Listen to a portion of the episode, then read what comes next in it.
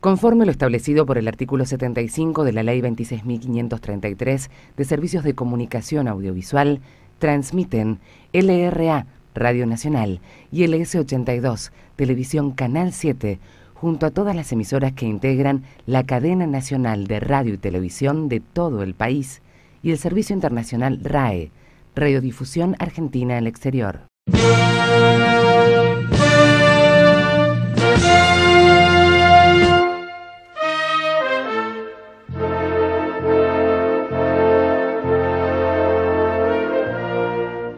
Bienvenidos a otro especial de Literalmente el podcast, nuestro podcast sobre cultura pop con anteojos feministas. En algo yo no les conté todavía a las chicas que este maravilloso episodio que estamos a punto de grabar es el número 50 de Literalmente.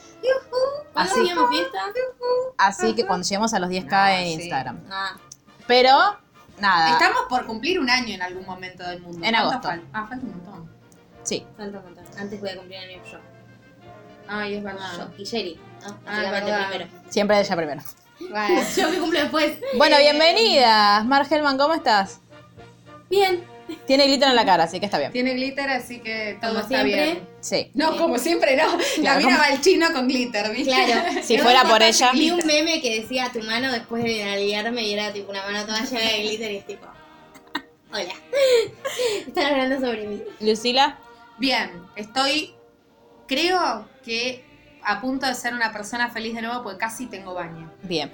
Ay, no les conté, chicas. En este instante solo tengo inodoro y ducha. No tengo ni vanitori, ni espejo, ni video. Tu rutina de me encanta, skincare. Me encanta tipo la coreografía manual que está haciendo. No, claro, a mí Parece, parece una zafata. Lo que me preocupa. a la derecha. No solo me preocupa el, el espejo, porque de última tengo el espejito con el que me maquillo chiquito. Lo que me preocupa es no poder lavarme el culo. Digo, esa es mi preocupación en el día de hoy. Pero bueno. Pero no tenés. necesidades. Claro. Pero bueno, tenés baño por lo menos. O sea, Sí, te puedes sí, bañar, que es lo importante. Por ahora sí. Por bueno, ahora sí. te- Yo lo que necesito es si alguien no está muy al pedo y quiere venir a cuidar a los albañiles, será muy bien recibido con mate y tostadas. bueno, después de este ¿Vos maravilloso segmento, Eso, ¿vos cómo estás? yo estoy un poco estresada, pero todo va a estar bien. Mañana tengo una entrega. Eh, todo va a estar ¿Y bien. tenés que leer? Y tengo que leer. ¿O ¿Eso no? te preocupa? Sí, basta. No es una sesión de terapia esto. Lucila. ¿Cómo te sentís al respecto? Claro. No vamos a jugar a ¿Y eso. para hoy. vos qué significa? Bueno, eh, ¿qué nos querés contar de Buffy? Pobrecita. Quiero contarles, antes de empezar y empezar a hablar de cosas serias, que eh, estoy a punto de eh, puntear el capítulo 7 de Buffy para, porque en tres semanas grabamos Buffy, Sí. digo, para, la- las estoy apurando para que se pongan al día. Ajá. eh, de ¿Qué grabar el al día, capítulo no? y ver los 12 capítulos, que 12 tenían que ver nada más. Eh, del capítulo 7. 12 que duran una hora cada Claro, capítulo. es- son medio 45 día entero de minutos. nuestra vida. Claro. Bueno, hace 6 meses que tengo que ver Buffy. No tienen excusa. Yo, sí, yo tuve una gran excusa. ¿Cuál? El, el- cuando yo la tenía que ver en un principio no la pude ver porque pasaron cosas muy feas. Y después, bueno, me estaba recuperando de las cosas feas. Ah, te iba a preguntar encima. No importa. ¿Qué cosa fea? Cosas feas Cosa fea. y tristes. Claro, es verdad. Eh, bueno, entonces, ahora ves, no puedo hablar. Me haces ponerme seria y. Yo rompí cosa. mi computadora No, eso. de vidrio. Eh, estoy a punto de reseñar el capítulo 7, que es el más importante de la primera temporada. Sí, porque son los libertadores que tienen independiente. Y bueno, pónganse al día. Muy bien. Hoy, antes de empezar a hablar de este libro, les vamos a recordar que pueden escribirnos a nuestras redes sociales para contarnos sus comentarios y sus dudas, sugerencias y etcétera a- respecto de este libro. Vamos a leer los, la- sus preguntas al aire, aunque Luli y Mar no quieran, porque no les gusta que participen los oyentes. Pueden Eh, remitirse a capítulos de A mí sí me gusta. Ah, No, a mí no me disgusta, Quiero che. decir Lo que pasa es que no me gusta que estén en desacuerdo conmigo. tengo un anuncio. A mí se me difamó en literalmente, en la cuenta de Instagram de literalmente el La blog. oficial. ¿Por qué? Se me difamó Ay, no me acuerdo. porque Yo tampoco. un oyente pidió que hiciéramos Big Little Ah, Lies sí. y Sherry Ah, hizo una es votación de que adivinen quién no la había visto y yo ya la había visto. Pero en el momento, si la viste en, en un día, porque el día anterior que habíamos hablado me dijiste no la vi, la estoy empezando. Es que se ven dos días porque es muy corta a diferencia Bueno. de Buffy. A diferencia de Buffy. Chicas, no saben de lo que están hablando. No, No, igual no lo desmerece, solamente es un dato sobre, su- sobre la serie, que es larga. Sí, igual Buffy te entretiene, por lo menos. Digo, lo voy a Hay que Big. Little Lies te angustia. Sí, Big Little Lies te angustia Más que bastante. DC Sass. Es distinto, Es ¿no? distinto. Uno es un dolor angustioso pero cálido. Este es This angustia, Ah, Angustia de fría. violencia de género, cosas. Ah. es como Horrible. medio compliquete. bueno, ¿vieron las cosas que nos hacen ver para es ustedes? horrible, decía la Bueno, pero pueden ver una de Big Little Lies Y una de Buffy. ¿Es Buffy o Buffy? No sé, yo soy la que le dice Microsoft en vez de Microsoft. así Yo que digo Microsoft yo. también. No sé. Bueno, en fin, ¿a Nice. ¿cuáles son nuestras redes sociales, Maren, donde te difamamos habitualmente? Nuestras redes sociales son. Voy a decir primero YouTube porque saben lo que tienen que hacer ya Eso. mismo. Lucas nos dejó un comentario En YouTube. Ay, lo amo. Lo amo. Es nuestro mejor oyente. Sí.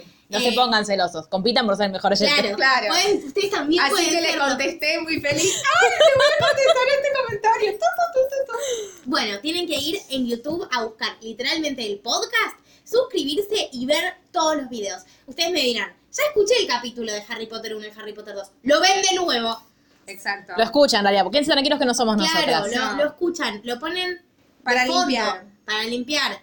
Vayan, pónganos me gusta. Se relajan con nosotros, se van a dormir. Pídanles a sus amigos, como diría Jorge, que se Pero una una Por suscribida. favor, porque ¿saben qué pasa? Algo de lo que vamos a hablar ahora. En este país hay una macrisis. Sí, Y nosotras queremos seguir sí, por muchos favor. años más hablando. No les estamos pidiendo dinero, solamente Solamente que los videos. Claro, Si escucha. alguien nos manda algo, no sé, nos mandan stickers de YouTube, qué sé yo. ¿Te imaginas? cosas. La placa. Bueno, Yo no, no sé si quiero una placa, pero... Pero la placa implica que te ponen publicidad. No, después te cuento, porque Bueno. ya estoy investigando. capitalistas que estamos. Sí, Bueno, re- horrible lo que estamos diciendo, pero vayan, Vayan y-. Es culpa de Macri. Literalmente el podcast. Literalmente Sí. el podcast en YouTube. Después en Twitter somos literalmente guion bajo. Ok.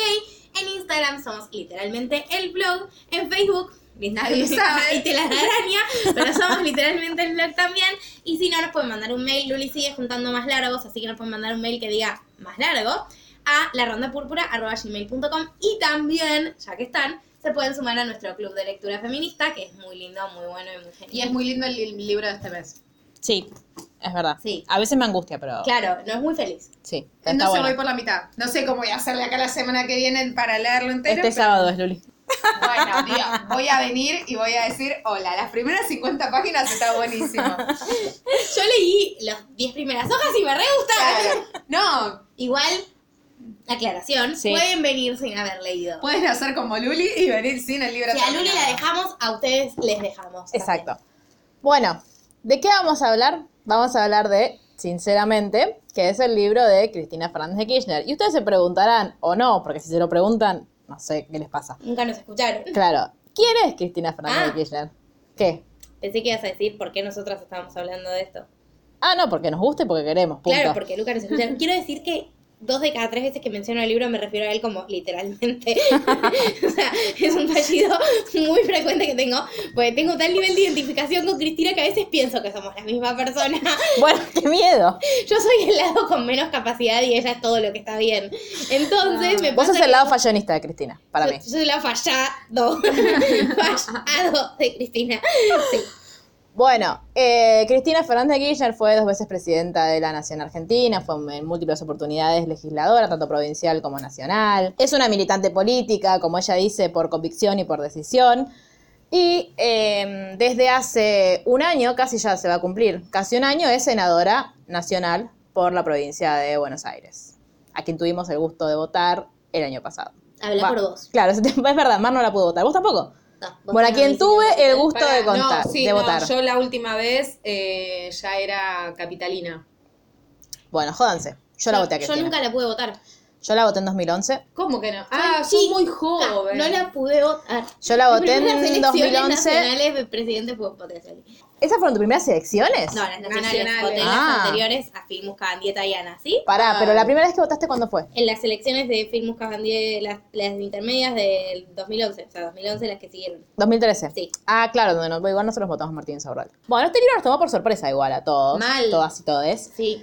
Todavía me acuerdo, como si hubiese sido hace cinco años. Claro, me como si acuerdo fue hace cuando leí mucho. la nota. No, a mí lo que me pasaba era que eh, yo sentía que, más allá de que de, de haberla escuchado mucho a Cristina y de, de haber como seguido mucho su, la multiplicidad de sus discursos, yo necesitaba, y más allá de que los discursos también estén disponibles en, Igual para leer. salió un libro ahora. Sí, ahora salió un libro que sacó el Instituto Patria sobre los discursos de Cristina Sí. en el exterior. Que también, Sí. digo, está buenísimo. Sí, obvio. De todas formas, tiene la foto que mi papá usó para el cosito ahí. Ay. De todas formas, si alguien con la macrisis no puede comprar el libro porque los libros están caros, de mases, eh, está en la página de CFK, que creo que es cfkargentina.com, Sí, la podemos sí. chequear, están todos los discursos disponibles, incluso los discursos desde su primera presidencia, o sea que Sí. podemos hacernos una maratón. Eh, nada, un día entramos a Instagram y nos enteramos que eh, ya, ya estaba iniciada la Feria del Libro, la Feria Internacional del Libro de Buenos Aires, y nos encontramos con que Cristina iba a sacar un libro y todos nos quedamos, ¿qué pasó? O sea, una de las cosas que a mí más, yo más necesitaba de Cristina era leerla.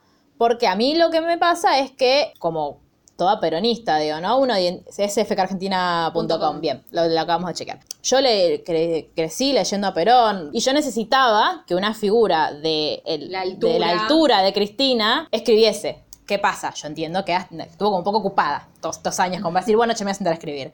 Sí. Entonces, cuando salió el libro, para mí fue como un, esto es lo que yo estaba necesitando, por eso me Sí. enloquecí el, el día que, porque aparte iba a salir un viernes, salió un jueves, No me recuerdes Todos casi nos tanto es- estrés como este baño de mierda. todos nos estresamos, Luli se estresó, nah, por todas nosotras juntas. Eh, yo quiero mandar un beso a Miranda Cocoro porque lo conseguí en Cocoro de pedo. Ay, me acuerdo que, lo digo como si fuese hace cinco años. Sí. El viernes, o sea, salió el jueves y el viernes yo llego al museo y le digo a mi jefa, espera que tengo que hacer, abro la puerta, tengo que hacer un llamado. Y mi compañera y mi jefa dijeron, tienen que llamar a un paciente.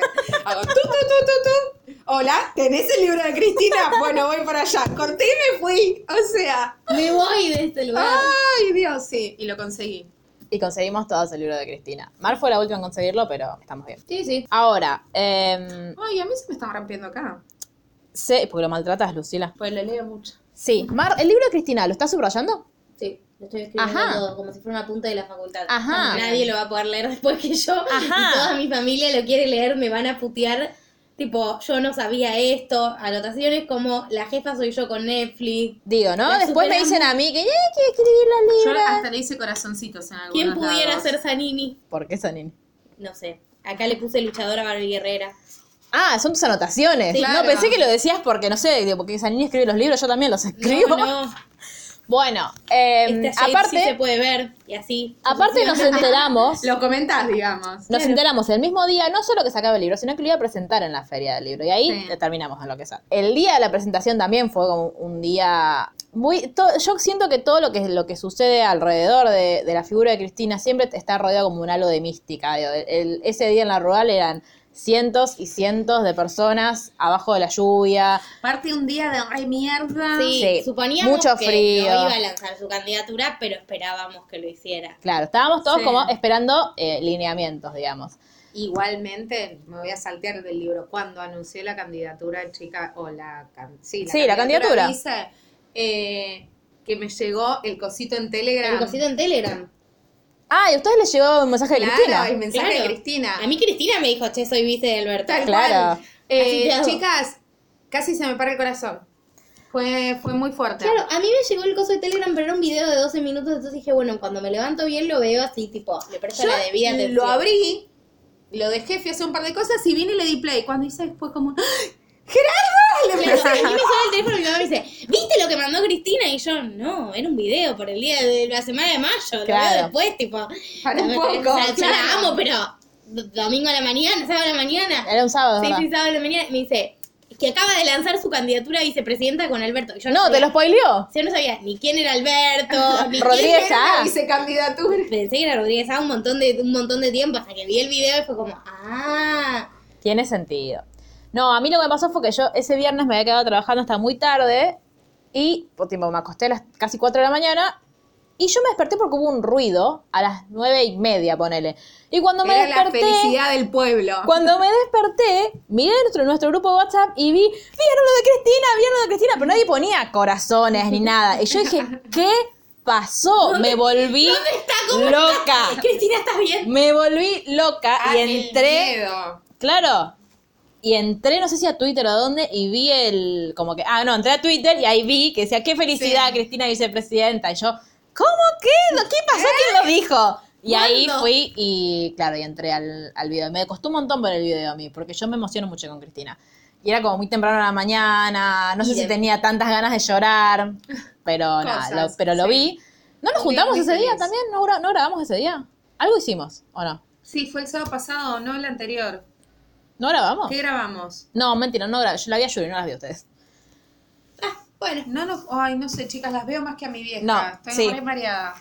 Eh, pero bueno, eh, sí, eh, ya, bueno, les adelantamos para quienes no sepan, eh, Cristina es que, candidata, Luli está con mi mouse haciendo Sí, ¿qué cosas. es este botón? No, no sé. Ah, Eh, Cristina es candidata a vicepresidenta somos todos felices. con la fórmula a Fernández Fernández, Alberto Fernández, Cristina Fernández de Kirchner, ah, me encanta el, el Fernández al cuadrado. Fernández Sí. Fernández. Fernández Sí, Fernández. sí, sí. Nos tenemos que hacer remeras. Ahora, no importa, Mi tía- sin... Mi tía se hizo una el día que lanzaron la candidatura que decía Les Fernández. sí. Necesito tener Bueno, una eh, ploteadora de remeras. ¿Cómo se Sí, llama? eh, no, para ser sublimados. Sí. Juli ¿Sabés tenía la vendió. sublimados, ¿no? ¿Quién? Vanessa. ¿En Vanessa serio? está haciendo No, sublimación. Vane ha- no hace sublimado. No. Vane hace algo que es mejor, Sí. que es el otro, que no me va a salir ahora. Serigrafía. Serigrafía, gracias. La ¡Vanessa!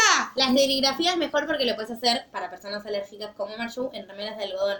Entonces vos Y dura más. tenés tu remera de algodón, que ya es tipo de la comodidad que vos quieras. Aparte, yo tengo un problema que me encantan las remeras que dicen pelotudeces. Sí. No, porque No, claro, por favor, te pido. Pero que, no sé. Entonces, yo viviría, pero iría a trabajar con esa remera. Sí, obvio. Eh, bueno, ¿no viste que el cadete tiene una remera de con los eh, Sí. Alberto y Cristina versión Simpsons. Simpson y dice Les Fernández? Yo no la usaría porque no, No, te gustan los Simpsons. pero, No, pero está buena la remera. Sí, está buena. Sí. Vanessa, tenés, tenemos que Nada, contratar. Ponete a trabajar, Vanessa, para trabajar para nuestro podcast. Me- Bueno, volviendo a la presentación del Ay, sí, libro. perdón. La Rural fue un evento en el que asistieron muchísimas personalidades de la cultura, de la política nacional. De hecho, Cristina, que digo, la presentación del libro fue mucho Le antes podemos de... decir Cristina como le dice el profeta, profeta, vení. Sí, no, me escribió mucha gente preguntándome, che, ¿y el profeta cuándo va? ¿El profeta cuándo va? Chicos, hay que escribirle al profeta para que venga, porque el profeta Sí. está como medio que no sabe si quiere no venir. sé si sí, si no. Claro. Vaya, minions de literalmente. Claro, por Vayan. favor, vamos a arroba al profeta argentino y le decimos, profeta, por favor, eh, anda, puede venir a hablar de, de sinceramente también. También. Ay, le puedo decir, mezcla. Claro, ¿sabes un qué? crossover. Claro, para ¿Qué es lo que hace él? Cuando venga el profeta, el profeta puede hablar de lo que quiera. ¿Quiere hablar Obvio. de la Met Gala? Hablamos de la Met Gala. Pero Nos de lo que ponemos quiera. un- yo me pongo una bolsa de papel si no quiere que lo vea. Y, Claro. Hola. ¿Dónde estás? No sé quién sos, por favor, no me abres todo. ¿Qué tal? Bueno, cuestión que, eh, sí, bueno, a- a- abrimos la, la invitación, el profeta, por favor, eh, vení, estamos a- a- dispuestas a cumplir todas tus condiciones. Dentro de la ley, ¿no? Sí. Pero bueno, eh, vimos, estábamos todos como muy efusivos, primero porque cuando ella habló de que la presentación iba a ser en la Feria del Libro, también hubo un rumor que decía, bueno, sí, pero no va a ir Cristina porque es un lío, digo, es la rural con todo lo que eso significa, la el movimiento La de gente que que, implica. que implica a Cristina. eh, no, no hay ninguna sala con capacidad para albergar toda esa gente, más los invitados de Cristina, porque si yo presento Claro. mi libro, escuchame. Me vas a, claro, me vas a decir a cuánta gente te a cuánta gente puedo llevar. ¡Guapa! Claro. Es que sí. Editoriales sepan que si algún día quieren publicarme, pueden publicarme, por favor. Eh, podemos, Necesito 60 invitados como Claro. mínimo. no sé si 60, pero bueno, ustedes por lo menos tienen que ir. Este, ahora, Ahí estaremos. Así será. ahora, vemos Sí, nos lo dedicas. A las personas Claro. a las que les debo la vida. Las mejores amigas. Dios. Las más capas.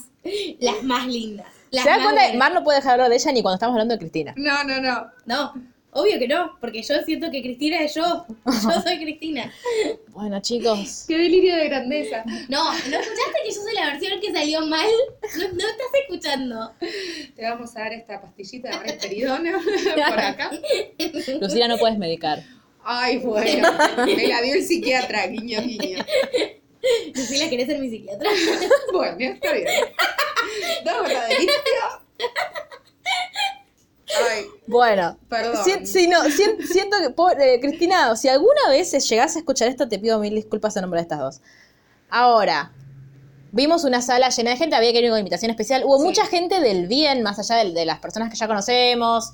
Eh, estaba Woz, para que digo, ¿no, Mar? Sí. Estaba Woz ese día. Yo no puedo hablar de vos. Estaba Ofelia. Estaba Pablo Charri. Estaba Pablo Charri. Pablo a Pablo Charri.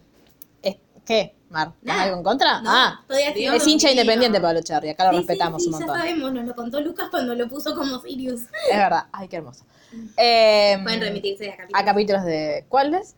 Eh, Harry Potter 8. De, de que, de que- Ahora, eh, bueno, Es estaban por supuesto madres y la- abuelas, eh, Sí. muchísima gente, muy, muy, muy importante. Y lo que nos contó Cristina ese día, cosa a la que nosotros no le prestamos la debida atención, fue que la idea del libro se la había dado Alberto Fernández. Sí. Sí. Y yo en ese momento dije, y aparte lo enfocaron y él estaba radiante. Después, una semana después, fue el Congreso del PJ. Sí, una de mis tías Sí. le dijo, por suerte lo dejó por escrito, mira, Cristina eh, dijo que Alberto ahora se van a presentar en fórmula. Ay, qué hermoso. Le re pegó. ¿No, no tienes números del Kini? Le voy a Me vendrían bien. preguntar. Le voy a preguntar. Eh, que fueron como digo, Cristina es una persona que no- a la que gente que nos escucha desde otros países quizás eh, no, lo, no lo entiende, no lo viva como lo vivimos nosotros. Es una persona que constantemente se anticipa muchísimo a toda la, la- la movida política y a todo el panorama político en general de la Argentina. Lo hizo siempre. Eh, pero eh, en esto fue una cosa como o sea, bueno, si bien la verdad es que cuando recibimos la noticia de la candidatura, todos esperamos que fuera ella la presidenta, a la candidata a presidenta, así como el meme ese de no hay que, no hay que apurarse, no hay que apurarse. Sí. ¿Qué estará haciendo el presidente Alberto en este momento? Em, Totalmente. O ya traigan esa maldita urna. claro. Yo necesito, claro, yo necesito, después de leer los tweets de Alberto Fernández, yo necesito votar ayer.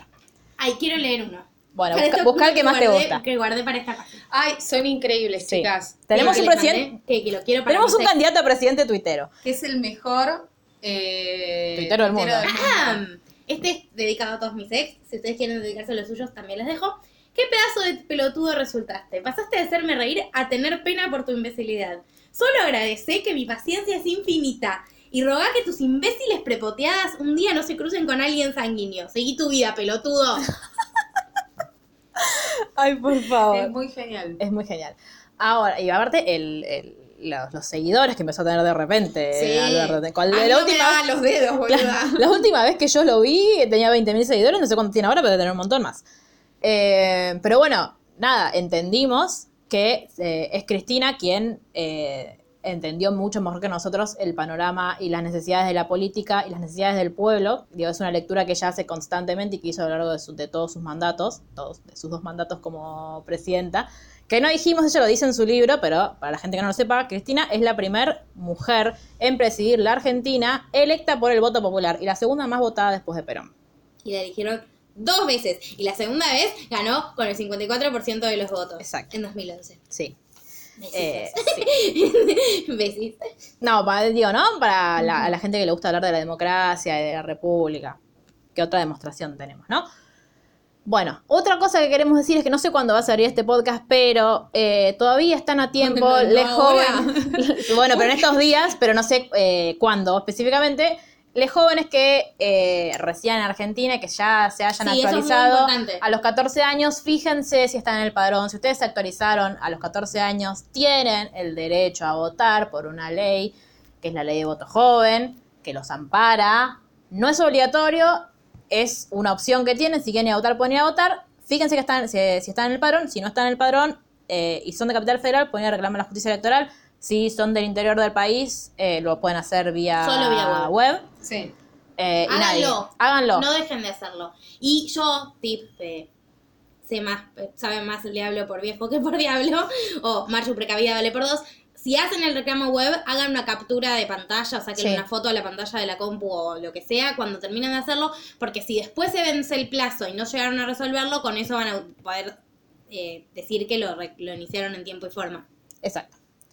Bueno, Si dicho quieren esto, nuestros servicios jurídicos, pese a que no estamos recibidas de abogadas, pueden, pueden Bueno, tenés al escribirnos. 15-5. Pueden escribirnos No, bueno, literalmente el blog. Jerry, contanos cómo ¿Qué? va a funcionar, cómo van a funcionar. vamos a hablar de todo el libro el día de hoy. Hoy vamos a hablar del primer capítulo, que en realidad vamos a hacer una introducción, porque el primer capítulo son nueve Cuatro hojas. hojas, sí. Claro, Nueve carillas. Nueve carillas, cuatro hojas. Estuvimos debatiendo esto aproximadamente media hora. Así que qué bueno que quedó salda la discusión. Así que nada, hoy es más que nada eh, hacer como la presentación de, de Cristina, de un poco qué, qué es lo que nos llevó a nosotras a- al kirchnerismo o al peronismo y Fue 10 horas. Era el episodio. Sí, no, Amar hay El que, episodio más largo El del episodio. a Amar hay que cortarle los minutos. Eh, Póngame un cronómetro. sí, vamos a hacer un desafío. ¿Qué en tres minutos tiene que decir todo. Todo. Sí, Es un así montón, que, tres minutos. bueno, en dos. Sí, es un montón, tres minutos. En dos, minu- en dos minutos tenés que re- ya puedes empezar a pensar. Pará, voy a buscar el cronómetro. Bien. Tic, tac. Eh, hoy vamos a hablar. Hoy vamos a hablar del primer capítulo y eh, así sucesivamente vamos a hablar por capítulos. Hay un capítulo que me parece que lo vamos a tener que dividir en dos porque es muy largo. El 10. El, El- No, el 10 no, el 8 no, el- o el 7 es. No, me parece que uno antes incluso. El de la primera presidencia me parece que hay que dividirlo en dos. La cuestión es que, eh, bueno, el libro por supuesto está dividido en capítulos. Eh, vamos a ir haciendo un especial por capítulo o dos especiales por capítulo, depende de la longitud. Eh, y van a ser podcasts que van a salir como un extra en la semana, que tranquiles que los domingos van a seguir teniendo sus podcasts sobre eh, películas, series Sí. y o libros. Este es como un agregado, como lo que hacemos con God. Pero nada, nos pareció, primero que es, un año electoral Eso, en, en. Argentina. Aprovechen que nos van a tener hablando para hacernos todas las preguntas que quieran, para Sí. pedirnos todo el material que necesiten. Podemos buscarlo, digo, justo siempre que eh, empezamos las reuniones del Club de Lectura Feminista, nosotros decimos, no tenemos todas las respuestas, no es una clase de eh, No. feminismo. Lo mismo nos pasa, no tenemos todas las respuestas, pero sí tenemos Pero muchos sí años de militancia. a quién votar. Claro, a quién votar sí, pero si, si dicen, mi primo gorila me está diciendo que se robaron un PBI, ¿cómo puedo responderlo? Vamos a tener muchas invitadas que, Claro. van a, que van a venir a aportarnos eh, podemos sus ayudarles. conocimientos. Si quieren saber cómo militar la campaña desde el lugar en el que están, podemos ayudarles. O sea, escríbanos con todos estos interrogantes que les puedan ir surgiendo, porque nuestra idea es que esto también sirva como herramienta, como estaba diciendo Jerry cuando la interrumpí. Exacto, más allá de que nosotros eh, amamos a Cristina y estamos súper convencidas, y hoy tenemos, digo, no estamos eh, convencidas simplemente porque la amamos, sino porque tenemos un- eh, una doctrina y un proyecto político que nos ampara y del que vamos a hablar lo- Incansablemente. incansablemente en estos podcasts y en cada vez que nos, que nos crucen en la vida. Eh, más allá de eso, también queremos que esto sirva como un espacio Ustedes se de... dieron cuenta que tengo el mismo pelo que, que el mismo color de pelo que Cristina. ¿no? Estaba dando un discurso muy importante, Perdón. Lucila. Es que vi Y después me, me, critican a mí porque dije que soy su versión fallada.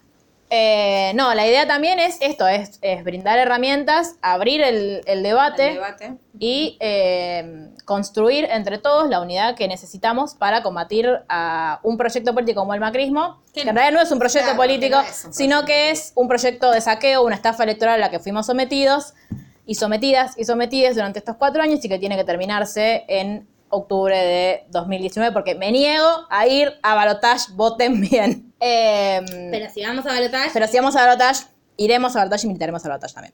Pero eh, nada, aprovechemos este, estos espacios, no solamente para hacer eh, un recuento sobre el libro y sobre todas las cosas que, Que dicen que dice Cristina, porque incluso ella en el primer capítulo, ya si quieren Sí. metiéndonos en, en el capítulo 1, que se llama Sinceramente como el libro, eh, ella dice que lo que busca hacer ella no es hacer un- una enumeración de sus logros, sino que eh, abrir un espacio de reflexión Totalmente. sobre lo que ella hizo, lo o en realidad lo que hizo eh, ella y Néstor desde el momento en el que llegaron a, a- a presidir los, los destinos de nuestro país. Eh, y no solamente eso, sino nada, hacer como un, un- esta eh, autocrítica que tanto le, le exigían a Cristina, es ella reflexionando sobre las cosas, qué se podría haber hecho, qué no se podría haber hecho, qué se podría haber hecho mejor. Digo, eh, Cristina es humana como todos nosotros, aunque a veces no lo parezca, porque realmente parece una de persona otro planeta. de otro planeta, eh, un barrilete cósmico podríamos decirle, pero mm, ella, digo, tuvo, como todos nosotros, un proceso, porque con lo que más la corren, vamos a decir la verdad, en el último tiempo Cristina es con, es con la cuestión feminista, eh, ella tuvo mm, en su momento declaraciones desacertadas, si se quiere, desde la falta de información o desde, la, desde el mismo lugar que en el que yo por lo menos me encontraba hasta hace dos años, en el que no entendía el feminismo, el feminismo no me estaba interpelando. Sí. Y a partir de eso yo tenía un discurso, una manera de ver las cosas que cambiaron absolutamente en el momento en el que eh, lo abracé y, y lo entendí y me abrió los ojos. Entonces el feminismo nos cambió la vida a todas y a todes, me parece que eh, a Cristina le pasó exactamente lo mismo, entonces está bien, digo, marcarlo, sí, ella misma lo, lo marca y lo reconoce. Ahora, correrla con eso, digo, que el buscar como la, la crítica en, y ver el qué dijo, qué no dijo, yo me pinto como una puerta, entonces, eh, digo, sí, todos lo pensamos en algún momento, bueno, yo por lo menos, yo, yo en, en su momento cuando, cuando era más, más joven, también no entendía el feminismo, tampoco entendía su lucha, no, no me sentía para Sí, nada. Y, y yo creo que este año se trata mucho de pensar qué, qué políticas fueron más beneficiosas para el colectivo de las Es que es mujeres eso. y qué políticas fueron, o sea, quién cerró los centros de atención a víctimas de violencia de género y quién creó leyes y, y instancias e institutos para que los pudieran tener. Digo, si hay algo que aprendimos de, en estos cuatro años de macrismo fue que es que las cosas van mucho más allá del discurso. Sí, y- Digo, Cristina tuvo un montón de políticas netamente Sí, feministas. y ya poniéndome ñoña electoral, que Sí. es algo que soy un poquito, perdonen, van a acostumbrarse a eso, en la, en la- la paridad en las listas, que es Sí. un requisito legal, el macrismo la cumplió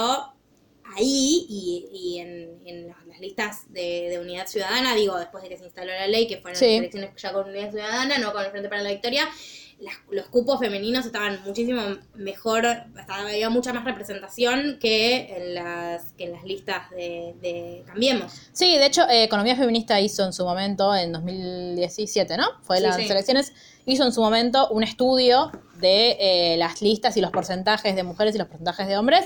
Y es- digo, está, son hechos, pueden ir a verlo.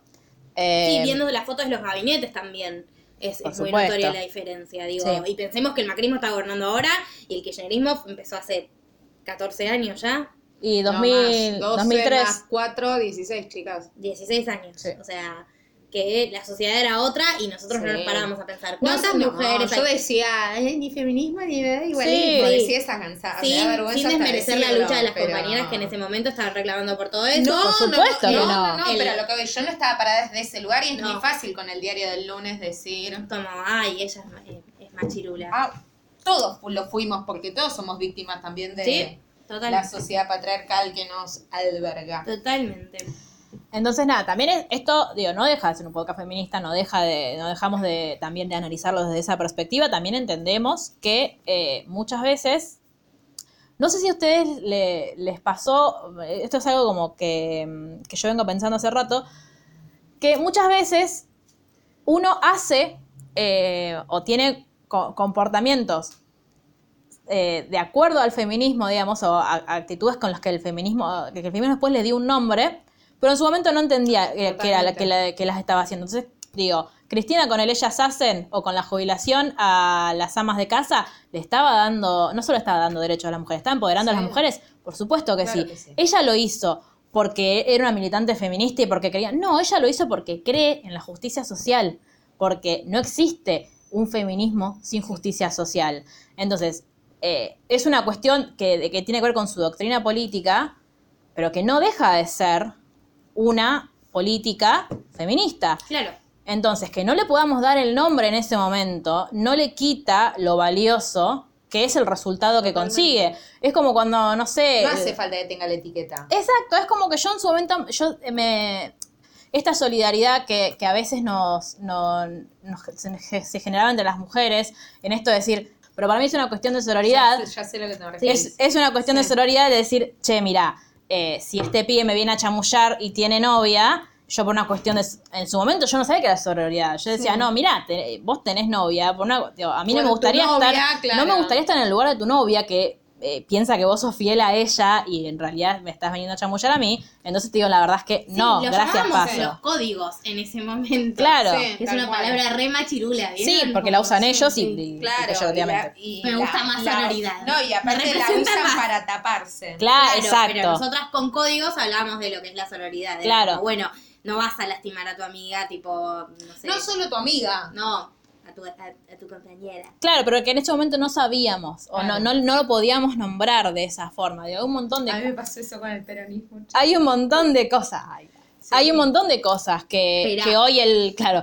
que hoy el feminismo eh, nos, eh, digo, nos, nos puso luz y nos, eh, nos educó, si se, si se me permite Sí, la palabra. Y, Y- las personas que estén en contacto con mujeres de la edad de Cristina y de la, la clase social y demás de Sí, Cristina, van a ser, o sea, yo escucho a mis abuelas y están en un momento re parecido al de Cristina, que es como sorpresa amigable. Yo Claro. lo definiría así. Es como, esto es algo que no entiendo del todo, pero me parece re bien que esté pasando, pero igual aunque haya cosas con las que no estoy de acuerdo, voy a sonreír y a sentir. Que es lo que hacen mis abuelas cuando tipo escuchan a mis primas que de 13, que son dos zarpadamente femininjas, y es como, ¡qué bien! Pero digo, chicas, si hay cosas que nos abruman a veces a nosotras o Por que eso, como que se nos sí. sentimos totalmente sobrepasadas y tenemos No. 30 años, Manchu tiene menos. eh, digo, Cristina, no sé, Eso. no tengo ni idea de la edad que tiene Cristina, por la verdad es que no lo busqué. Pero, No sé, pero digo, es- pero es una mujer más grande, tipo, es, es la generación anterior a la nuestra Sí, o una más. Sí, vieja. 56 Sí, digo, tener. mi No, mamá. 60 tiene. Ah, ya. Sí, 60. 60, sí. Bueno, 60 y algo. Eh, digo, también hay que ver eso, y no por una cuestión de 50 debe justificar. tener, Sí. Y no por una cuestión de justificarla, sino por una cuestión de comprenderla. Digo, una de, una de las cosas en la que nos, en la que hacemos base nosotras, la que es como un cimiento, es el comprender a la compañera, no juzgarla. Acompañarla en Entonces, su proceso de construcción. Claro. 66. ella misma dice que discutió un montón de veces con Florencia. Y Pero Florencia es una militante feminista de, digo, de antes que todas nosotras. Entonces, digo, eh, hubo en su momento con ella, ella también Sí. se dio una discusión hacia adentro y lo claro. entendió. Y si hay algo que caracteriza al, al peronismo y a Cristina, digo, a Cristina que incluso como eh, superador, si quieren, tanto les gusta esa palabra del peronismo, es que es hacerse cargo y hacerse eco de los reclamos del pueblo. Entonces, ella vio un reclamo, vio, en, vio como las calles se volcaban frente al feminismo, y ella supo recoger eso. Digo que es, habla, no habla de su soberbia, sino de todo lo contrario, de decir, así como en su momento ella se puso a la vanguardia dando la ley de identidad de género, impulsando la ley de identidad de género, impulsando el matrimonio igualitario, en este momento ella se dio cuenta que las leyes estaban por detrás de las, de las necesidades del pueblo, entonces que dijo, bueno, vamos a acompañar este Sí, movimiento. que discutiendo del movimiento para adentro con los sectores más machirulos, Sí. era como, ustedes me parece que se olvidaron esa parte del discurso que repetimos siempre, de donde hay una necesidad no es un derecho. Exacto. O sea, cuando hablamos de eh, la asignación universal por hijo, lo pudimos ver todos. Cuando habla todos, cuando hablamos de eh, la, la ley de medios, lo pudimos ver todos. Ahora te- estamos hablando del derecho de las mujeres a elegir sobre su propio cuerpo. Pero bueno, aún así, digo, aún así, entendiendo y parándonos nosotras desde este lugar del cual nos paramos, Sí. Mañana se vuelve a presentar la ley de interrupción, ahí estaremos bancando todo lo que haya que bancar.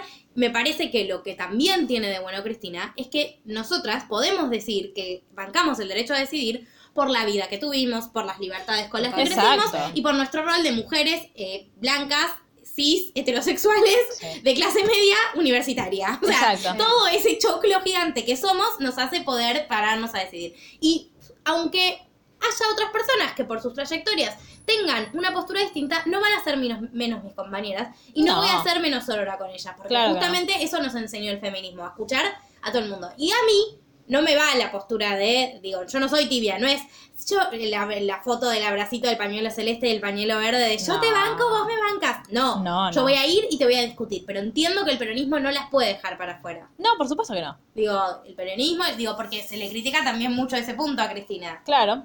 que ella incluye pañuelos verdes, agrego comillas. A mí, como miembro de esta sociedad, me importa lo que hacen los políticos y los que me dirigen cuando tienen que votar y cuando tienen que decidir. Cristina votó bien, así que yo con eso, tipo, tiro el micrófono y me voy. Chao, Chao, chiques. No, es que es real, digo. En, eh, apa- más Digo, en un- hablemoslo porque es uno de los principales argumentos. Es como, bueno, ustedes dicen que ella banca el aborto, pero ella, bueno, Bien que cuando era presidenta frenó la ley un montón de veces. Bueno. digo, está bueno que sepan, dado que estamos haciendo esto como herramienta, que este es nuestro lugar. Nosotros Sí. somos Sí. las tres convencidas de que las, todos tenemos derecho a decidir qué hacer con nuestros cuerpos, que no estamos reconciliadas, no está buenísimo que alguien venga con un pañuelo celeste a decirme vos no podés abortar cuando lo necesites, pero que aún así entendemos que las mujeres que todavía no pueden hacer el proceso de, de- de construcción por A, por B o por Z, son nuestras compañeras y no las queremos dejar afuera del movimiento. Sobre todo porque las únicas que las vamos a defender si algún día tienen que abortar somos, Exacto, nosotras. somos nosotras. Es la red de socorristas, digo, como... Y además, porque, digo, tomando el argumento de Cristina, no permitió el debate. Digo, sí, Macri lo permitió, no tenemos Ministerio de Salud. Entonces, ¿bajo qué ¿de qué- de punto qué de, vista? Claro. Ponele que yo, Ponele yo lo que a todo el mundo. salido, claro. ¿Qué hospital público te iba a tener recursos para garantizarlo? ¿Quién te iba a dar el music- Porque el también hay que, esa, pero también hay que entender, de nuevo, que no- a nosotros nos atraviesan eh, como vos dijiste, que nos, nos atraviesa el tema de la, de la interrupción voluntaria del embarazo desde un lugar de privilegio, porque nosotras, incluso en, en, esta, cir- en esta circunstancia, tenemos los las herramientas y la información para decidir. Sí. Y hay eh, mujeres... Lo pedimos para las que no. Claro, Claro. exacto. Digo que, de nuevo, es está íntimamente ligado con la noción que nos enseñó Perón, que es donde existe una necesidad, nace un Y de derecho. la que nos enseñó Cristina de Y la la, que nos- patria. es el otro. Entonces, eh, de nuevo, no es simplemente una cuestión, digo, es como el otro día eh, discutía en, en Twitter, la cuestión feminista no se termina en la lucha por el aborto totalmente. legal, seguro y gratuito. Y de hecho empieza un poco antes en una lu- en la lucha por eh, la que se extienda la prórroga para las, las amas de casa que puedan jubilarse, se, se extiende en la necesidad de que nos devuelvan el Ministerio de Sí, Salud. Es que la concepción liberal del aborto existe. Digo, sí, lo que uh, sucede es que la Concepción Liberal del Aborto plantea la despenalización. Plantea la despenalización porque tu cuerpo es tuyo, vos podés hacer lo que quieras, el Estado no se mete. Acá, nosotras Claro. hablamos de un Estado de Derecho, que es un Estado que garantiza el acceso a la salud y a que todos los todos sus ciudadanos puedan vivir su vida de manera plena. Exacto. Vas, por ejemplo, garantizando la atención en centros públicos para personas de, con diversidad, con géneros diversos. Por ejemplo, Por ejemplo, ¿no? Digo, por ejemplo, como algo muy por básico. ejemplo, como que- que, te respeten lo que tenés escrito en el Claro. DNI, por ejemplo. Garantizando- Una, una leycita llamada Ley de Identidad de Género. A ellos, que les, a ellos que les gusta hablar del cumplimiento de las leyes. No, el acceso a la educación sexual integral. Digo, que también tiene mucho que ver con. Digo, la- no nos olvidemos que la campaña dice educación sexual para decidir, anticonceptivo para no abortar, aborto legal para no morir. Entonces, no, no, no, va, no vamos, vamos por todo, no vamos solamente por el aborto legal. Digo, ¿no?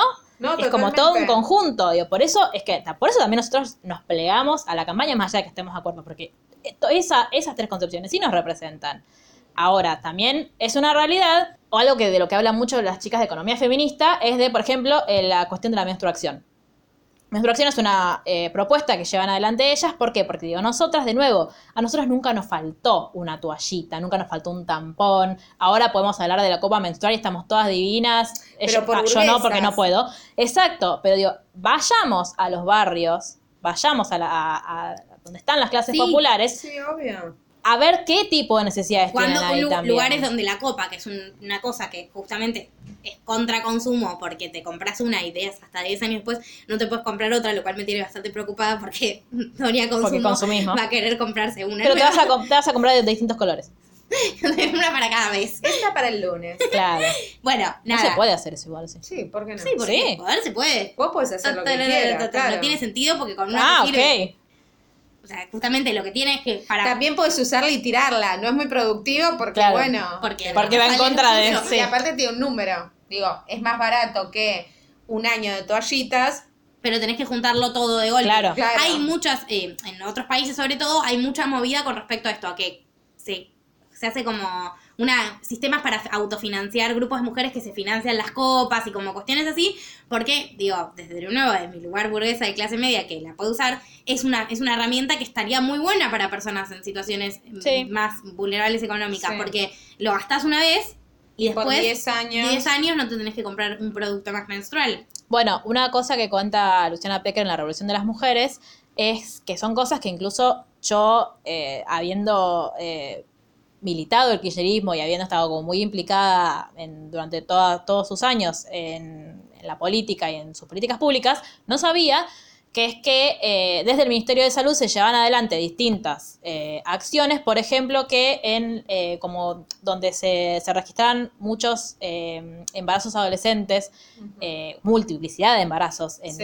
en- En en mujeres, con, en mujeres que con situaciones de precariedad, iba el, el Ministerio de Salud y eh, que les ponían el, ¿cómo se llama? El chip. parche- El- sí, chi- no es un chip, el parche no es, es el otro. Hoy justo hablamos de Que eso. es en un el trabajo. anticonceptivo. Sí, que dura, creo que ponerle un año, una cosa así. Que, digo, Para mí desde la postura es- burguesa que tenemos nosotras, Pero no ¿es lo ideal? No. No. ¿Por qué? Y porque eh, altera tu, el funcionamiento de tu cuerpo, porque hay, hay que tener mucho cuidado, porque hay que, hay que Hay controlarlo, que tener un control. etcétera. Ahora, ¿Fue, ¿Es necesario que el Estado lo haga, que el Estado se haga cargo de, de esa situación? Sí, por supuesto que es necesario. sí. Entonces, de nuevo, antes de ponernos en moralines o antes de venir a juzgar o a correr a las políticas públicas durante el kirchnerismo con no despenalizaste el aborto, no legalizaste el aborto, miremos también una cuestión de fondo, porque te- no es solamente eso, porque vos me querés decir, no, no legalizamos el aborto, yo te digo, sí, tenés razón, no legalizamos el aborto. Yo ya me cierto parte. Yo ya soy Cristina. Eh, Ah, sos ahora, Después me dicen a mí, me- Claro. Venga, Marjorie Kirchner. Una dice, tiene pelo. La otra dice, me Claro, siento porque- Cristina. Y después yo soy la que termino medicada. Sí, sí, Luli acaba de decir, "Mira, Cristina y yo tenemos el mismo color de pelo. Eh, digo, también, digo, hay- tiene que existir un reconocimiento por todas las políticas públicas que nos dio el kirchnerismo, que ahora de repente las vemos porque porque faltan. Claro. Entonces, de nuevo, no, no, hay, no hay medicamentos, no hay insumos, están cerrando hospitales. Sí.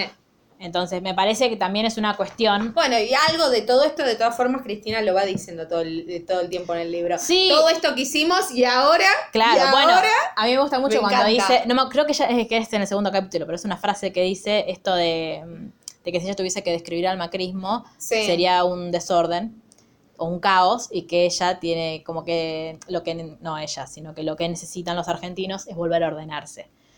Eh, y nada, me, me parece que como militantes y como personas convencidas de que el macrismo no puede seguir gobernando este país, salvo que nada, que, que su, su forma de llegar a por esa sed, o sea, matando a todas las personas, A o sea, todos. dejando morir a todos, salvo a ellos, que son los que se llenaron los Sí. bolsillos en estos cuatro años y no se endeudaron por Sí. 100, eh, me parece que es necesario, ¿es necesario dar, dar las discusiones? Sí, estamos dispuestas a darlas. De hecho, las estamos dando, las damos, nosotros las damos hacia el interior, las damos hacia el exterior también.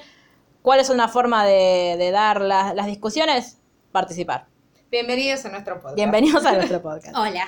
Olis. Ahora, eh, el primer capítulo de Sinceramente, ¿Qué se llama que se sinceramente? llama Sinceramente, el otro día en Twitter vi que pusieron la foto de cuando al- Alberto eh, presentó la renuncia en 2008. eh, fi- terminó la, la carta de renuncia con sinceramente. Entonces fue como, mm, todo, todo tiene que ver con todo. El círculo. Exacto. Eh, porque, bueno, para quienes no sepan, eh, Alberto Fernández fue el eh, jefe de ministros. Jefe de ministros, no estoy diciendo. Jefe de gabinete. Jefe de gabinete. Estoy muy con la política internacional. Sí. Sherry, no vivís en España. O sea, de nuevo, yo soy la medicada, ¿no? Recordemos todo. Sherry, no sos española, basta. No, no quiero ser español, me encanta ser argentina, pero estuve leyendo mucho sobre España y sobre política internacional, ayuda. Bueno, Jefe eh, de gabinete. Jefe de gabinete. político. Jefe de gabinete. Bueno, igual es jefe de gabinete de ministros. Disculpen. Sí, El nombre completo es ese. pero jefe de ministros.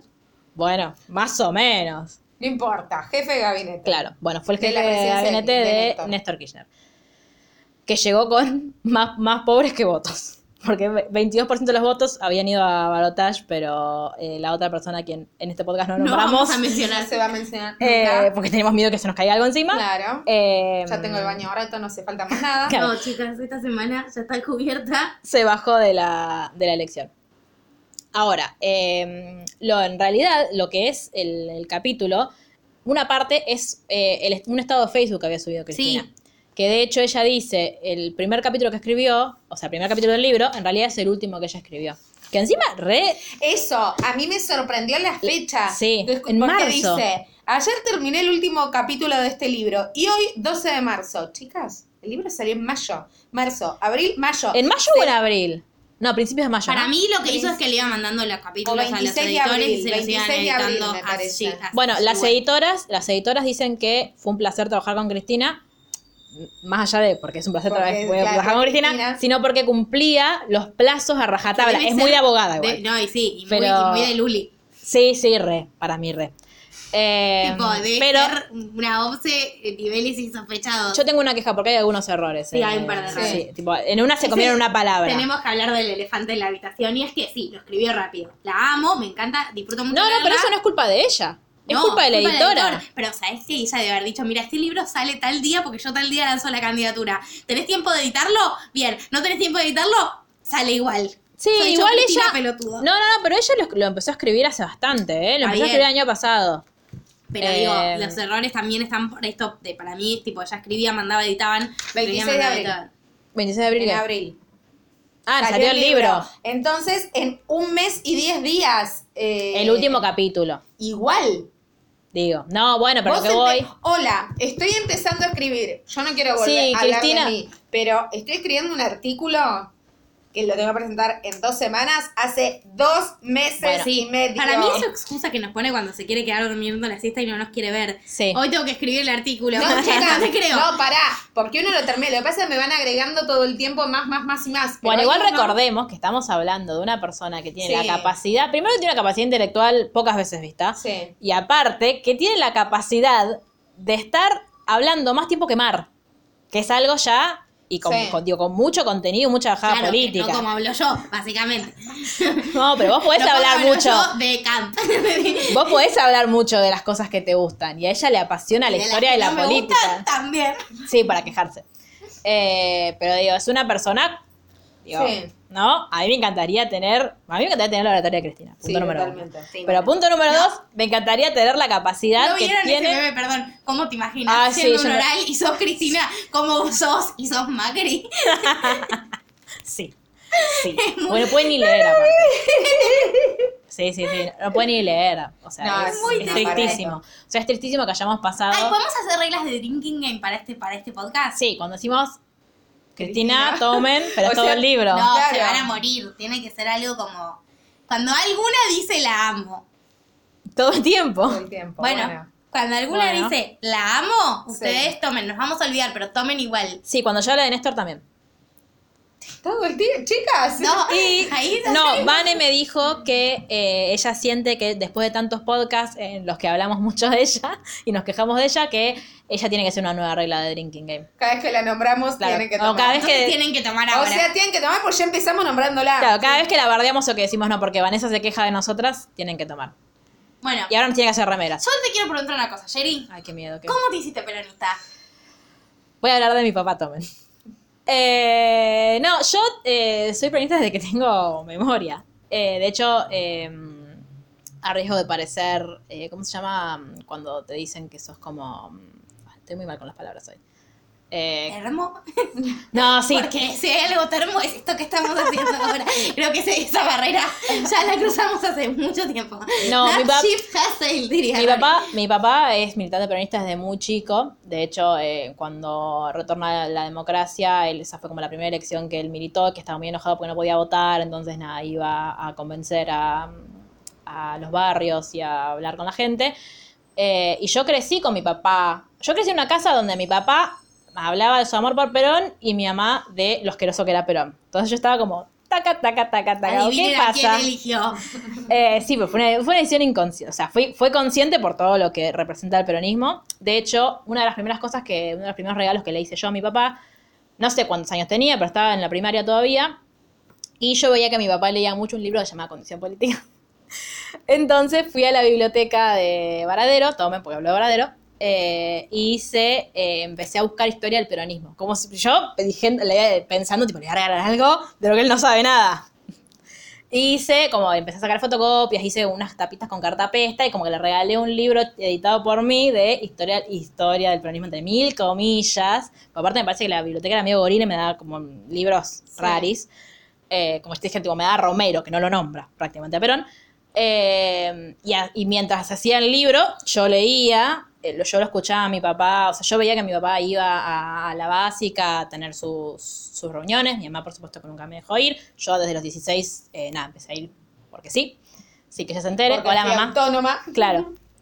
Eh, y yo nada, como que yo tengo muy, bueno, como sabrán ya, me gusta mucho leer, entonces como que yo también, más allá de lo que yo escuchaba de mi papá y de la- toda la familia de mi papá es muy peronista, eh, yo leí mucho a Perón, desde incluso cuando no lo entendía, porque ¿qué, ¿cuánto podés entender a Perón siendo tan chico? Eh, mi libro favorito de Perón, por si se lo preguntan, es La Fuerza del Derecho a las Bestias. Este, creo que igual que es el libro favorito de todos porque es el mejor Perón. Eh, igual Cristina dice que su libro favorito de Perón es El modelo argentino. Sí.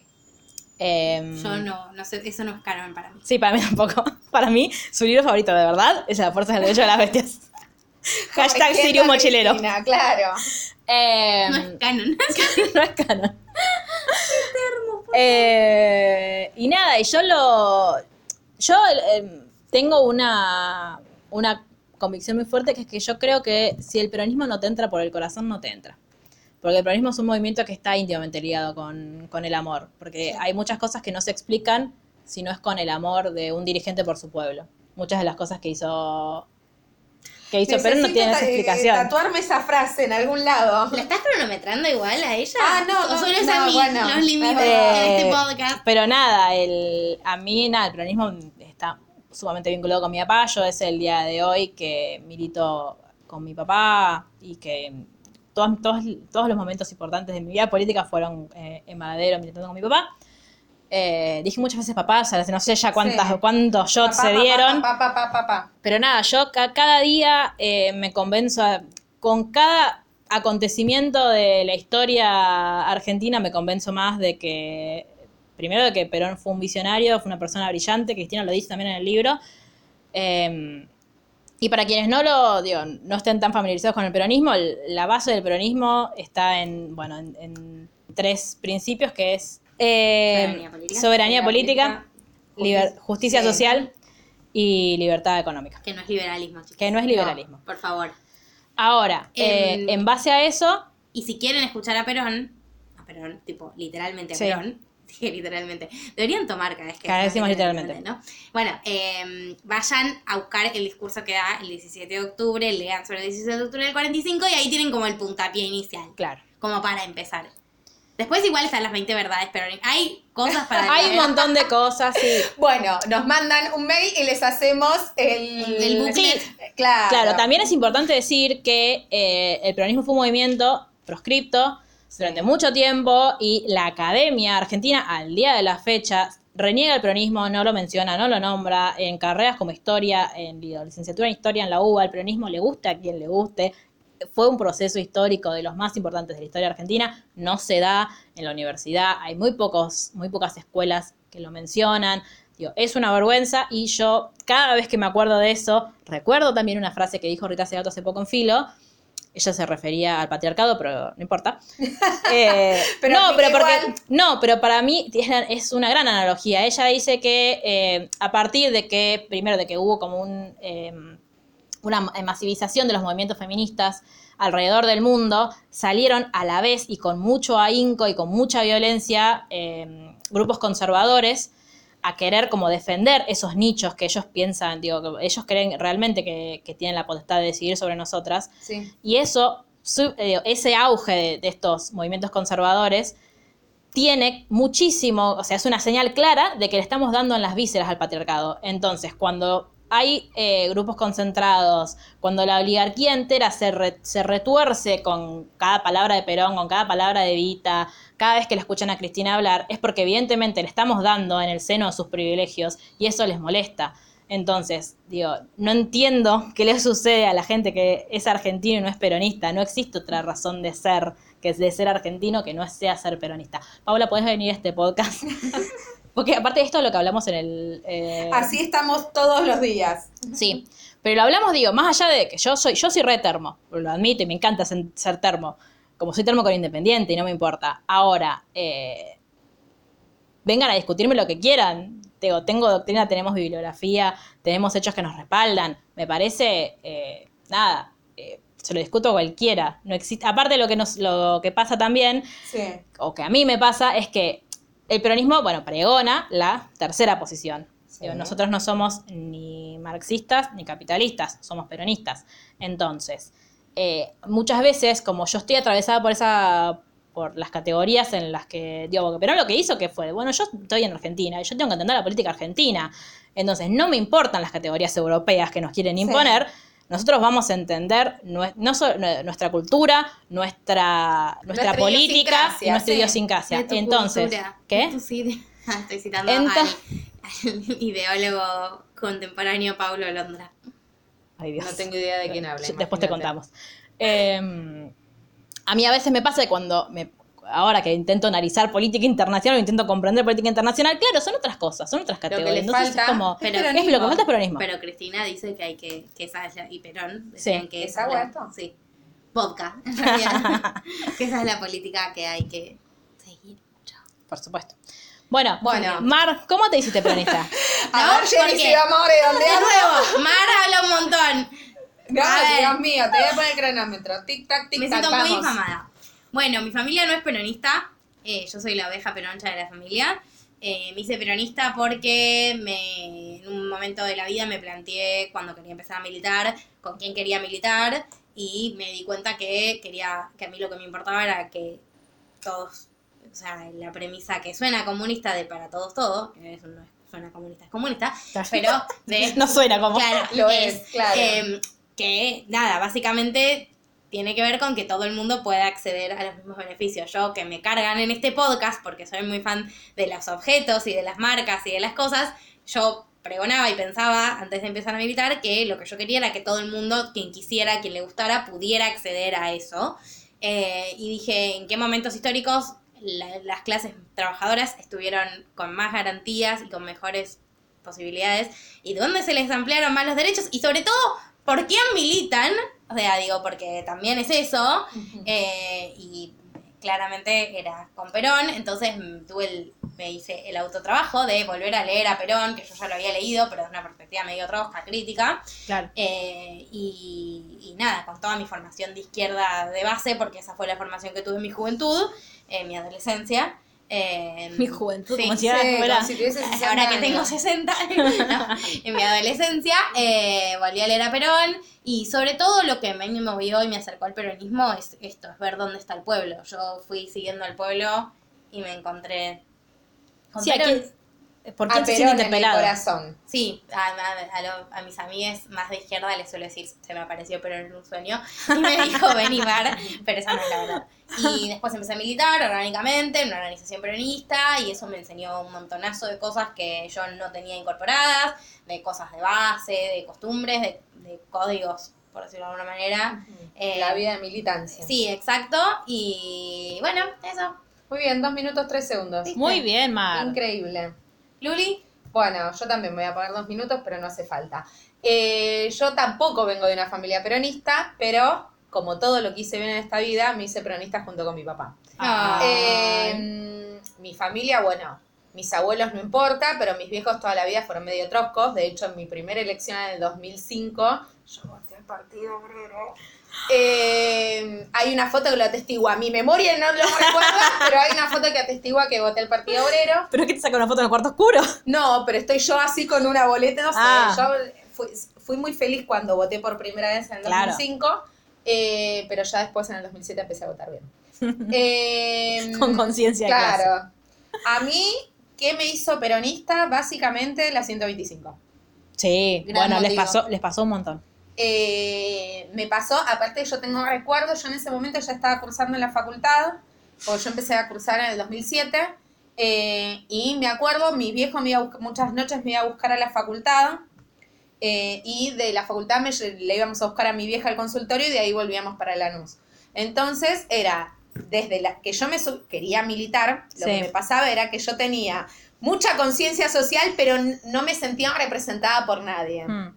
Y mi- me- tengo grabada la conversación en el auto de mi viejo que me decía, ¿y por qué no militas en el kirchnerismo? No porque, no porque, hasta que un día Idem. me quedé sin porqués. Idem. Claro. Todo Lo el que me mundo me pasó decía. es eso. pero Mar, escuchándote hablar, a vos te representa el kirchnerismo, yo tipo, ¡no! ¡no! Me, me pasó eso y eh, durante mucho tiempo fui kirchnerista, no peronista, claro, yo al revés. eh, hasta que no lo pude negar más, básicamente. Hasta que te diste cuenta. Todos somos peronistas, Sí. pero no lo sabemos. Sí, mal, es que sí, es un poco eso. Y esto que les decía al principio, después cuando me empecé, empecé a leer, me empecé a formar, empecé a escuchar a compañeros y demás, dije, ah, yo esto lo pensé toda la vida, pero no sabía que, que esto que sentí era peronismo. Bueno, nosotros con Mar, cuando militamos, eh, nosotros militamos a la misma organización, ya no.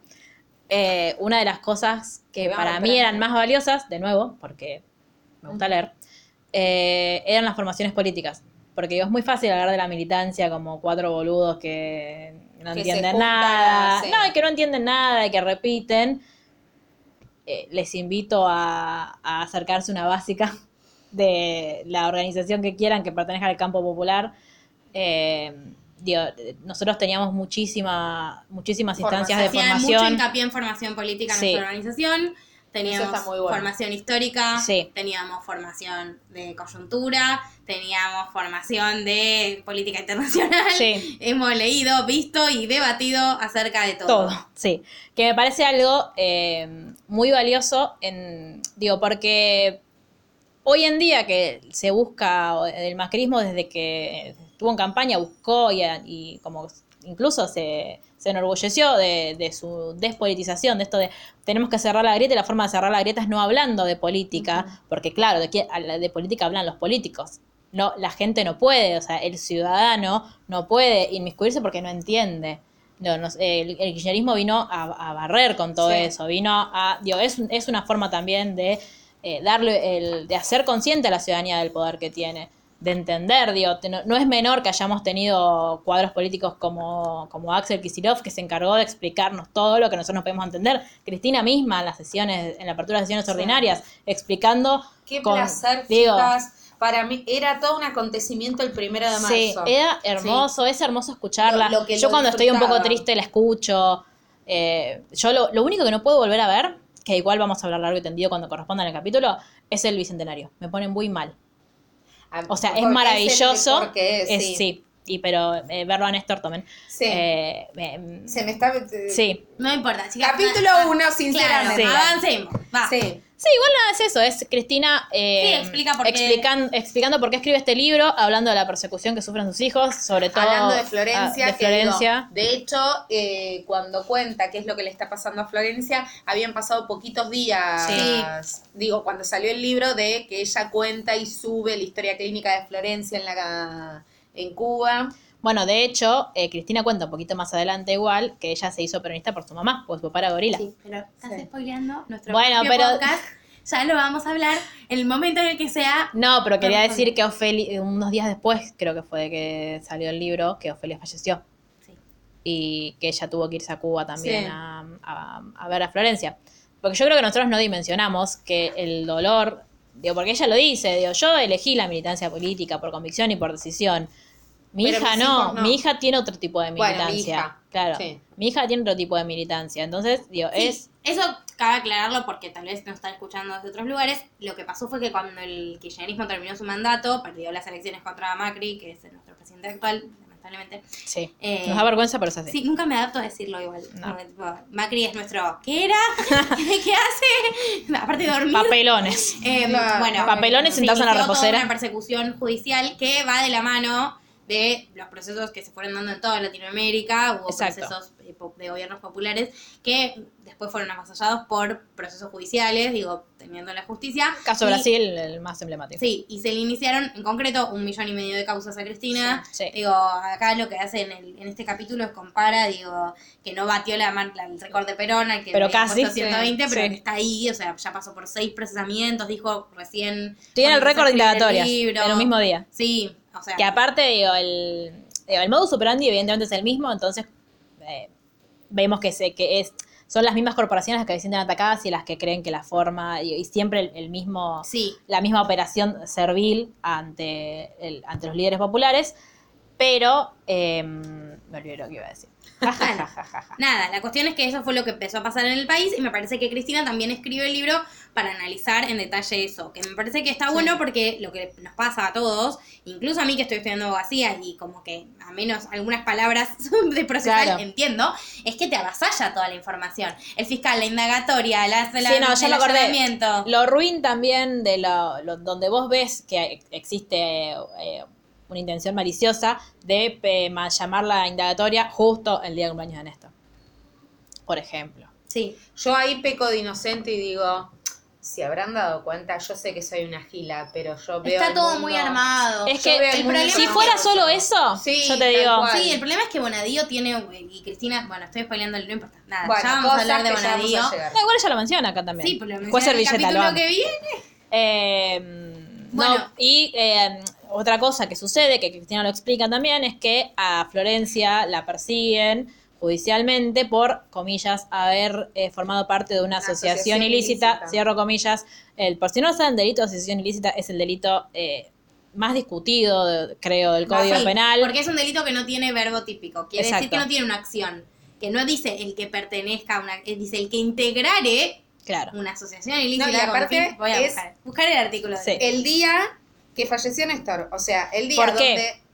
Claro, pero ¿por qué? Porque se convierte en heredera forzosa, porque es una cuestión de la ley. Digo, la ley argentina establece que en el momento en el que fallece una persona, sus hijos son herederos forzosos. Bueno, entonces está contando, ¿no? Eh, de alguna forma, como que la causa que se le arma a la hija y la persecución que se le arma a la hija es simplemente pues se le murió el padre. Claro, más todo lo que implica el someterse a, a un proceso judicial, que es desgastante, Sí, obvio. sobre todo cuando, digo, y teniendo en cuenta que No, no, dale. Sí. No, eso, y, y teniendo en cuenta el- la, la razón por la que por la que te están acusando, que no tiene nada que ver Tomaré con vos, parte de eso, ahora, no, no integre. Tomar parte. Será de, porque no, hay- no hay. No, hay No, porque hay un artículo de Zaffaroni que, que donde explica el... Lo podemos buscar Sí. y se los dejamos adjuntados. Será reprimido con presión o reclusión de 3 a 10 años el que tomare parte en una asociación o banda de 3 o más personas destinada a cometer delitos por el solo hecho de ser miembro de la Eso, asociación. eso es el problema. No es un delito, no requiere resultado. Ese es el no, problema. ese es el problema, por eso es anticonstitucional, porque, bueno, no importa. Esto, sí, Este, no, anticonstitucional es, Bueno, eh, jerga y- extranjera. Inconsi- sí, yo también. Legalmente Rubia es mi fuente más principal de derecho. Es hora de que lo descubran, es mi gran secreto, es donde más aprendí. Lo siento. En cualquier momento voy a ponerme a hablar de mensrea. O sea, si ya por, ay, ya por el simple hecho de, comillas, pertenecer a una asociación ilícita, aunque no haya cometido, Y aparte estoy viendo VIP por Un delito. o sea que no puedo hablar el idioma de legal castellano. Ya te hace eh, susceptible de ser denunciado e imputado por ese delito. Entonces, eh, se viene discutiendo hace mucho tiempo. Lo Y- que pasa es que sonamos oportunistas cuestionando la hora, pero Claro. no, en, No, derecho, no. Lo, en derecho lo estábamos cuestionando desde hace mucho. Los Sí. garantistas Exacto. lo estábamos De cuestionando. hecho, hace hay un artículo de, creo que es Fede Montero, que nosotros lo leímos una vez para una formación política, que habla también de cómo el, eh, eh, lo- los delitos ligados a la corrupción son los, los, los delitos que son más endebles en cuanto a, a procesos en, en derecho y por lo tanto son los delitos de los que se agarra, son los, son los delitos más políticos no solamente porque se lleven Sí. adelante por... Que eso abre las puertas a otro gran debate. ¿Qué, ¿Qué se puede juzgar de una gestión de gobierno? ¿Las decisiones políticas son materia juzgable? Y la- hay cuestiones que según la Corte no. No, lo que digo, sí, por eso, pero digo, es como el siguiente punto que tenemos que ponernos a, que, que nos hizo ponernos a debatir esta situación. Pero bueno, esencialmente Cristina hizo, pasó por un proceso muy desgastante y muy, muy horrible, y para mí, como respuesta, y como plataforma, pero no plataforma en el sentido más netamente electoral, sino como base Sí. desde la que ella va a empezar a construir ahora, cuando ya pasaron sus dos gobiernos, ya pasó la década ganada, ya está, ¿cómo vamos a seguir desde ahora? Yo quiero decir mi- mis datos cholulos que marqué del capítulo. Adelante. Eh, increíble el enamoramiento que tiene Putin con Cristina. La, Por favor, sí. O sea, es yo likeándole todas las fotos al chongo al segundo que la sube. Por favor. Claro, porque una de, una de las cosas de las que se, de las que se le acusa a Cristina es porque eh, Putin le regaló en una de las tantas visitas protocolares que se hizo Cristina a Rusia eh, un ejemplar de la Una carta, de San Martín, de San Martín O'Higgins. A ver, a mí, los muertos de hambre, me, con suerte, con suerte me regalan una entrada al teatro. Por favor, cómense una cartita de San Martín, dale, va. De hecho, para mí lo grave es, digo, es, y sí, es- estoy hablando de mí y de los marihuana. lo grave es que esa carta haya estado en posesión de alguien en Nueva York, cuando claramente tiene que estar en posesión de un Sí, argentino. pero ¿no ves los, los, los excombatientes de Malvinas pidiendo por sus cascos que tienen los ingleses y los subastan? Sí, por eso, pero digo, el horror. Sí, obvio. no, lo tiene, razón, no, no lo tiene, eh, no sé, una empresa, lo tiene la expresidenta de la Sí. nación. Digo, quiere. No Como sé qué esperan, ella, ¿qué creen que lo van a. ella, Putin, chapó. Sí, sí, sí, sí. No, a mí algo que me emocionó muchísimo de este capítulo es cuando Cristina eh, dice, y la voy a citar, eh, cuando la encuentre, sé que le dieron las esperanzas de millones de hombres y mujeres que padecen la cotidiana frustración de vivir y ver su país a la deriva. Son los mismos que alguna vez, en los días en los que fui su presidenta, se sintieron parte de un colectivo social que los amparaba y los trasladaba a una vida digna y de una Argentina que, aún con dificultades, estaba en marcha y Estamos funcionando. marcando lo mismo. Por supuesto. Ah. Porque sí, sí, sí. Es que somos Sí. hermanas. Tenemos Eh, que sacar una fotito a los libros gemelas. así, subirla. Sí, espera que yo voy, voy leyendo más lento porque lo tengo desde hace menos. Entonces, fotos- aparte tuve que usar estos que son horribles. Sí, a mí lo que me gusta mucho este libro, para quienes todavía no, no lo hayan, no, no tengan, no lo tengan en su poder, igual ma- entendemos la macrisis, entendemos que los libros salen dinero, así que también está disponible el PDF, que no es lo más cómodo del mundo, pero si lo quieren leer, está disponible. Si lo necesitan también los pueden escribir. En la página los 16 dijo literalmente, yo creo que no estaba hablando. Sí, cada vez que dice literalmente yo siento que nos habla. Ay, chicas, yo no remarqué esas cosas. ¿No lo marcaste? Yo sí. Hicieron todo lo posible para destruirme literalmente. Sí, yo le puse un corazón. Claro que no me conocían. Soy yo, Mariana Empoderada. Hicieron todo lo posible para derribarme, pero no van a poder porque yo soy una Barbie, guerrera, Guerrera. luchadora. Dame que marco literalmente, me muero. Así que tomen. Nada. Che, qué lindo lápiz. ¿Viste? Es del Malva. Me salió una fortuna, no voy a hablarte. Es de unicornios. Va de No voy, a, colores. no voy a hablar del tema. Sí, eh, una de las cosas que más me gusta de Cristina es que primero que eh, uno cuando lee el libro lo lee con la voz de Cristina. Cristina, Mal. A podrías mí me habla, es como un audiolibro. audiolibro, sí, sí. Necesito un audiolibro tuyo. Cristina hablando. Eh, Ay, ¿se imaginan? sería hermoso, hago pero millones, sí, ¿eh? el tema es cuánto duraría. No importa. Eh, y pobre La Cristina, escuchamos ¿sabes? cinco horas hablar, escuchame. ¿sabes cómo se le seca la garganta también, no? Y Pero puede ir eh, grabando capítulos. Claro. me gusta, Lo Cristina, sube si querés a venir al claro. podcast a hablarnos. re- voy al patio, Chicas, Cristina, no, ahí me muero. lloro. Qué lindo que soñar, soñar no cuesta nada. Sí, obvio, chicas, no tengo ninguna esperanza. Solamente digo que sería nosotros. Profeta, ¿puedes venir vos por lo menos? Dame, dame algo, profeta, tirame un hueso. Eh, no, que me, me gusta el, primero la cercanía con la que escribe Cristina, la forma en la que nos explica y que como que nos va llevando a través de, de- de todos sus pensamientos. Y me encanta, y voy allá, voy a hacer una opinión general del libro, me encanta cuando se pregunta y se responde sola. Mal. La amo, porque aparte es ella. Sí, sí, o sea, sí. como, aparte sus respuestas son, ¿y te hice tal cosa? ¿Qué sé yo? Como diciendo, ¿por qué te preguntas esto, Cristina? Y porque sí, Cristina, porque hay que preguntarse todo. Me lo imagino así y la amo. Eh, pero Y bueno, Haciendo así, argoleando los ojitos, ¿viste? Como hace cada claro. Bueno, eh, básicamente, ¿qué, Eso es ¿quieren decir algo más del primer capítulo? No. No, que plantea, bueno, esto que nosotras queremos abogar mucho por, hay que, para que ganemos, no Sí. tienen que votar los que no nos querían y no nos Sí. quisieron. Así que compartan este Sí. Especial con sus Pero amigos. aparte de todo, Igualmente el que no nos quiere no nos va a querer No. escuchar. Estaba pensando mientras hablaba. no, no, lo que digo es, No, pero usémoslo como una, un, Sí. un espacio de, ella de dice, intercambio. literalmente, que espera que podamos pensar y discutir nuestros problemas, nuestros verdaderos problemas, desde otro lugar. Que hay que elegir un modo distinto, construir una lógica diferente, fuera del odio y lejos de las operaciones. Para romper las operaciones uno no puede y decirle, Cristina es lo mejor que nos pasó en la No. vida, la amamos y queremos que viva eternamente, modo. porque lo pensamos. Sí. No lo vamos a pensar menos por guardarnos eso y poder decir, es cierto, Alberto, por ejemplo, era un tipo que la recontracriticó, si él volvió es porque evidentemente la ve desde otro lugar, ella, cre- ya creció, está haciendo auto, todas cosas que yo, digo, como militante que soy, tengo ganas de como salir como tipo el choripán y revoleárselo por la cabeza, pero hay que decirlo porque tenemos que convencer. Sí, y convencer no es tampoco. No es mentir, No es mentir, no. exacto. Digo, es aceptar. Primero que eh, hubo una decisión, primero hubo una decisión política de Cristina de Sí. eh, entender, de nuevo, entender la situación en la, en la que estamos, La entender, sí. entender la coyuntura y entender que la, la fórmula que mejor representaba la, la posibilidad de volver a ordenar el país era con Era Alberto esta. Fernández en la presidencia. Así como en, en 2017 nos dijeron, vayamos a preguntar a la gente cómo estaba antes y cómo está ahora, digo, la línea sigue siendo esa también. Sí, y citando a Néstor, tomen. Cada generación tiene un mandato, Mandato, lo sí. puede cumplir o lo puede traicionar. Cumplirlo ahora significa, Es una responsabilidad histórica. sí, y significa entender que con las lógicas con las que fuimos a militar 2015, no ganamos, No, y que ahora lo que tenemos que hacer para la felicidad del pueblo y la grandeza de la nación, cito, pero Qué hermoso.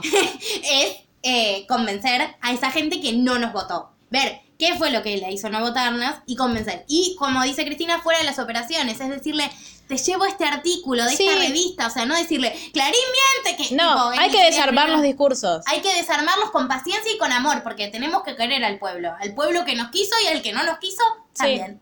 Hay que abrazarnos entre todos. Y votar a, y votar a Fernández. Y gustar a Fernández. Fernández. Ahora, todos sus comentarios, siempre están con respeto, es lo único que les pedimos. Eh, nos los pueden mandar, arroba literalmente el blog en Instagram, literalmente guion bajo ok en Twitter, la ronda arroba gmail.com si quieren explayarse o mandar más largo. Eh, si quieren mandarnos remeras de Cristina, también nos pueden escribir. Eh, yo Si les digo quieren a dónde. visitar la campaña y no saben cómo, reitero una vez más, Sí. yo tipo, voy a insistir mucho en ese punto, eh, porque no podemos quedarnos afuera. No, no, no. No. Eh, así que escríbanos y si quieren preguntarnos cosas, pueden hacerlo. También. Si nos quieren pedir más material de lectura porque leyeron esto, quedaron re manija y quieren más, hay más. Sí, por suerte tenemos mucho. Así que Y escríbanos. nos gusta compartirlo. Sí. Sí, Así que nada, bueno, fue un placer grabar este primer episodio, nuestro episodio número 50 seremos del menos podcast. Mariana de los que vienen, lo intentaremos, pero hay más contenido de sé. Cristina. Yo no prometo nada. Pero hay más contenido. Sí, no, los próximos, los próximos capítulos, este fue como la introducción, los próximos capítulos van a tener que ver puntualmente con el capítulo, Sí, que ya dice bastante. Sí, Sí, vamos a discutir los procesos históricos seguramente. Eh, ah, nos acompañarán amigues que nos ayudarán. Sí. Eh, así que amigues que estén escuchando esto sepan que serán muleados. Y Como siempre. Claro. nada, nada nuevo. Pero bueno, sin otro particular, saludo atentamente. Sinceramente. Sinceramente. Sinceramente, nada, les queremos, chicas. Nos vemos. Chao.